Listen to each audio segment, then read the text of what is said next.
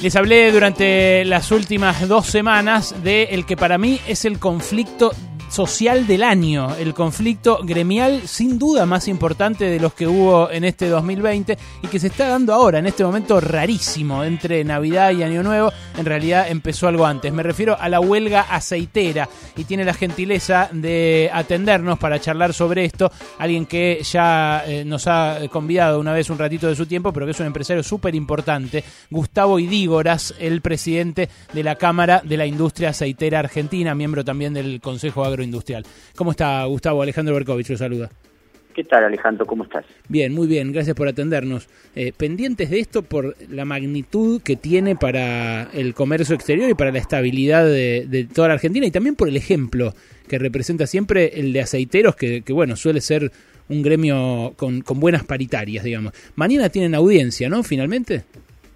Sí, mañana tenemos audiencia, hemos estado conversando como dijiste en tu introducción, en todas estas, en las fiestas, en, Navidad, la verdad que el objetivo que, teníamos era que se levantaran las medidas de fuerza antes del 24, no lo pudimos alcanzar, eh, pero hemos conversado, creo que, estamos encarrilados, encaminados a tratar de llegar a un acuerdo. Eh, también hoy hemos conversado con el ministro Moroni para, para ver mañana cómo se va a desarrollar la audiencia.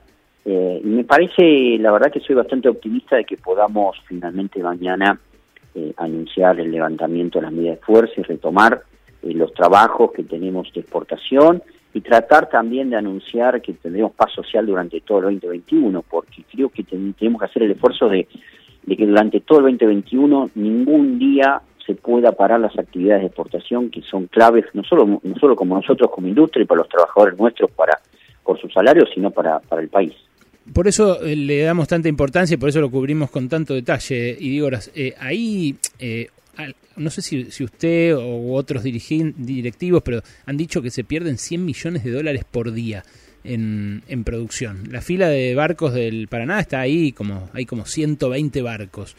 ¿Esa producción después se, se pone a tiro o ya es producción que, que no se vuelve a llevar adelante? Mira, es una buena pregunta, Alejandro, porque la verdad que no son, que no se pierden 100 millones, no se embarcan 100 millones, que es distinto, quedan, se, se retrasa la, los embarques de ah. exportación. ¿Qué sucede? Nosotros tenemos hoy mercadería comprada a los productores, mm. eh, de más de 5 millones de toneladas pendientes de entrega y algunas ya almacenadas en los puertos. Esas ya están compradas, están pagadas a los productores, tenemos contratos de exportación, fechas determinadas de arribo, tenemos barcos, alrededor de 150 barcos en este momento en la zona de la hidrovía, eh, y tratando de que una vez que se levanten las medidas, reprogramar toda la logística para cargar. Los costos reales son costos de logística en sí, pero no se pierden esos 100 millones, sería la verdad una locura y una aberración para todo, de todo punto de vista perder 100 millones de dólares. Mm. Por eso es que este, estamos tratando de levantar las medidas para recuperar y retomar este, los planes de exportación.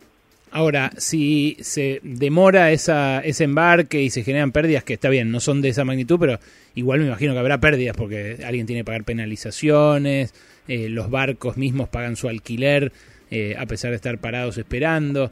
Eh, ¿no, ¿No se podía apurar la resolución? O sea, eh, medio conceder lo que reclama el gremio y hacer que esto no durara tres semanas como va a terminar durando? La verdad que Alejandro, hasta el día de la fecha hemos hecho muchas concesiones desde el inicio de la, de la negociación. Ya hemos acordado la revisión del año pasado, o mejor dicho, de este año, perdón por anticiparme, mm. cerrando al 35%. Hemos acordado también el bono anual eh, que va a ser igual al último salario del mes de diciembre. Estamos discutiendo algunos puntos vinculados al bono excepcional de pandemia. Hemos hecho un primer acuerdo con uno de los gremios para establecer su monto y estamos ahora conversando sobre este, los salarios del 2021, este, donde tenemos ya un primer acuerdo sobre el, porcentaje total. Ahora hay que ver la forma en la cual se paga, si es uno solo, son dos tramos o tres tramos y la verdad que nuestra parte se ha hecho muchos esfuerzos, por eso te comentaba recién Alejandro que las conversaciones que mantuve con los dirigentes sindicales estos días fue en ese sentido, ¿no? Me parece que tampoco tiene ningún sentido pasar las fiestas de los trabajadores y trabajadoras en los portones, en las plantas, lo mejor es asegurar el empleo y seguir para adelante. Ahora bien, tampoco podemos aceptar algunos bonos que se venían pidiendo de 200 mil pesos, porque eso lleva a reducir empleo. Y, no puede pasar por la cabeza de ninguno de los argentinos en este momento reducir empleo para que algunos ganen más. Me parece que tenemos que hacer el esfuerzo para mantener a las 22.000 familias que, que implican este que son parte de esta comunidad aceitera exportadora y mm. también de mercado interno para que todos sigan activos durante el 2021. Estamos hablando con Gustavo Idígoras, que es el presidente de la Cámara Aceitera, que enfrenta al gremio de los aceiteros, a los tres gremios eh, de los puertos y de la molienda de aceites, en eh, un conflicto fuerte que este miércoles cumple ya tres semanas de huelga. Eh, este fin de semana, en realidad antes del, brindis, perdón, pero estos días son medio raros, Gustavo, hablé con uno de los ministros que, que, bueno, participa de estas conversaciones, uno de los que habla con ustedes sobre estos temas, eh, y él me decía, el tema es que quieren cambiar la forma de negociación. Eh, y el que se resiste a cambiarlo es Roberto Urquía, el jefe de AGD. Eh, ¿Esto es así? ¿Ustedes venían con una forma de negociación hasta ahora que ahora quieren cambiar por alguna razón que, me, no sé, quizás me quiera contar? Sí, a ver, el leí tu editorial el otro día, con lo cual vi, vi tus comentarios sobre el tema. Bueno, eso. Este, me lo dijo un ministro y preferí saludar para las fiestas más que criticarte en ese punto. Pero la verdad que no, no hay un cambio de, estrategia. Lo que sucede es que estamos siguiendo par y paso las metas inflacionarias que establece el gobierno. Creemos que tenemos que ser racionales también en, las, en los acuerdos salariales y en ese sentido eh, lo que ha establecido el gobierno para nosotros es, la meta a, a alcanzar. Todo lo que está por arriba de eso y no reconoce el índice inflacionario que, establece el INDEX nos parece para nosotros inaceptable. E, e, es esto lo que, si se quiere, si alguien ve que esto es un cambio de estrategia, bueno, para nosotros es únicamente seguir las metas que establece este, el, gobierno. Y no, no quiero personificar en ningún dirigente empresarial o dueño de empresa, porque la verdad que esto es un acuerdo de toda la industria. Son 34 exportadores, sobre mm. todo 10 empresas aceiteras que representan el, universo principal de, consumo y exportación del país y hay un consenso absoluto en tener estos criterios sobre la mesa eh, y seguir estas pautas que son las mismas que tiene el gobierno. Dos últimas le hago. Una, eh, entonces puede llegar mañana a haber un acuerdo parecido al que hubo el año pasado de una suma eh, porcentual, un, aumento porcentual, digamos, importante, de, inicial, y que después eso se revise en agosto, como firmaron el año pasado? Estamos trabajando con el concepto de revisar en agosto, a partir de agosto seguir la inflación de, del año, mes a mes, o bimestral o trimestralmente, para asegurar que todos los trabajadores y trabajadoras terminen diciembre del 2021 al mismo ritmo que la inflación real establecida por el INDEC, para que nadie pierda poder adquisitivo. Lo que estamos discutiendo ahora es el concepto de el aumento inicial, y se va a dar en un solo mes, en mm. dos meses, en tres meses, pero ya hemos avanzado mucho y Alejandro, soy muy optimista. Ahora depende un poco de, la voluntad final, uno sabe que si no se lo estaríamos anunciando hoy el acuerdo, mm. pero soy optimista que mañana podamos alcanzarlo. Mm. Ustedes, eh, digamos, lo que, lo que no les gusta es que eh, el la Federación de Aceiteros fije un salario como hacen ellos, que es, cierto, es inusual, los demás gremios no lo hacen, que fijan eh, cuánto vale la canasta básica y eso le piden, más allá de la inflación que marque el INDEC.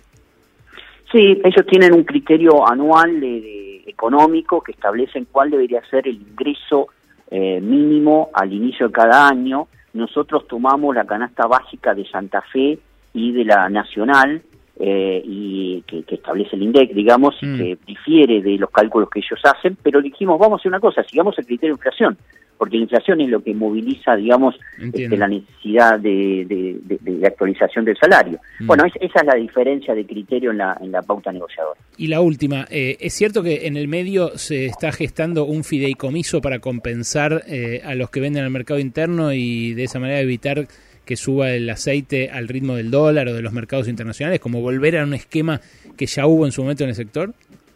Estamos conversando con la Secretaría de Comercio, con el Ministerio de Desarrollo de Producción y ahora con el Ministerio de Agricultura, que también le han pedido desde el gobierno que, intervengan en el tema, para buscar la mejor salida del sistema de precios máximos que, como vos sabés, el gobierno está tratando de forma coordinada y gradual de salir. el año pasado, este año, el girasol tuvo el rebote más alto de precios de, los últimos 20 años a nivel internacional, por distintas razones, sequías en los principales países, etcétera, etcétera, mm. pero se generó una brecha de precio del precio del girasol en Argentina con relación al exportado de un 80%, es decir, se asumió alrededor de 150 millones de dólares que asumimos como industria para no trasladar a precios. Bueno, este año probablemente mejore las condiciones de producción de los países, con lo cual se estabilice el precio, pero tenemos que buscar algún mecanismo, un mecanismo que tenga en cuenta la año base, no por supuesto hacer una locura de ajustar de esa manera, pero buscar algunos ajustes graduales y buscar también algún mecanismo de consenso con la industria, y en eso estamos trabajando, el fideicomiso está sobre la mesa, es una de las opciones. Gustavo, gracias por este rato. ¿eh? Bueno, muchas gracias y muy buenas tardes. Igualmente y felices fiestas, feliz año también para, para usted. Bueno, ahí está, era Gustavo Idígoras, el presidente de la Cámara de la Industria Aceitera. Mañana hay una audiencia, puede llegar a cerrarse este conflicto que el miércoles, si no, cumple tres semanas.